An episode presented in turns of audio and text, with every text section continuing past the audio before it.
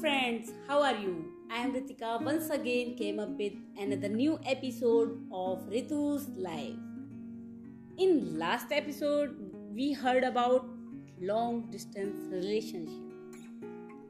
So, how is Ritu gonna face this kind of new problem in her life? Today's episode title is Move On. So, we directly going through with the story. Ritu Ritu was making a habit of being in a long distance relationship. Everything was completely new for her. On the one hand, where everyone used to hang out in the college with their girlfriends and boyfriends, at the same time, Ritu could hardly even talk to Sonu. Sonu used to be very busy in his job. Many times, Ritu would explain herself but many times Ritu and Sonu would quarrel over this matter. Ritu thinks Sonu is cheating on her. He talks to anyone else as Rahul did to her. What if Sonu is also doing something similar to her?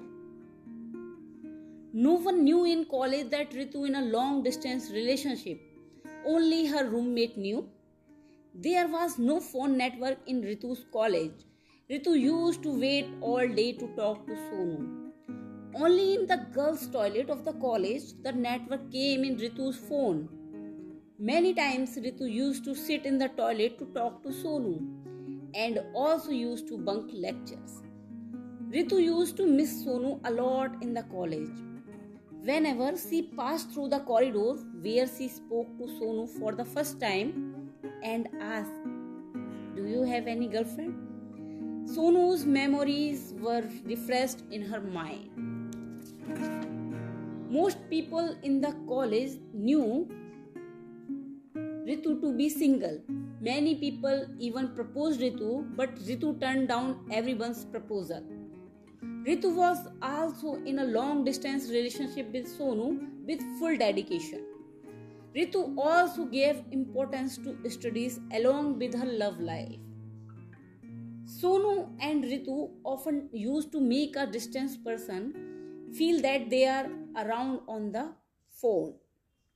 Even the presence of Rahul did not make any difference to Ritu. Despite being so far away from Sonu, Ritu was very close to Sonu. Due to Ritu's exam, the conversation between Ritu and Sonu was reduced a lot. Sonu had promised Ritu would come to meet Ritu after her exams, and only Ritu and Sonu would spend time together alone where there is no one. So Ritu was very excited at the thought of spending time alone with Sonu. Today was Ritu's last exam. Ritu's attention was less in the exam and more in meeting to Sonu. Ritu was taking those three hours of the exam too much.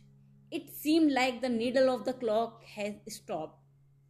Ritu finished the exam somehow and went back to the hostel and packed the goods.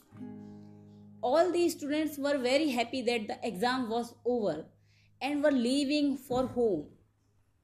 But Ritu had to take the permission of the warden to go out of the hostel, and that permission would be given only at the behest of the family members. What to do now? Ritu lied to her mother that she is going to her friend's house. Mother gave permission. Ritu felt bad for lying to such family members, but in front of the happiness of meeting Sonu, she forgot all. As soon as Ritu came out of the college campus, Ritu found Sonu standing outside. Ritu tried to hide the smile on her face, but the blush on Ritu's face was clearly telling the happiness of meeting Sonu. To Sonu, Singh, Ritu felt as if he was not bothered at all. He was behaving very normally. Ritu started feeling that Sonu was ignoring her. Ritu's anger reached on the seventh sky.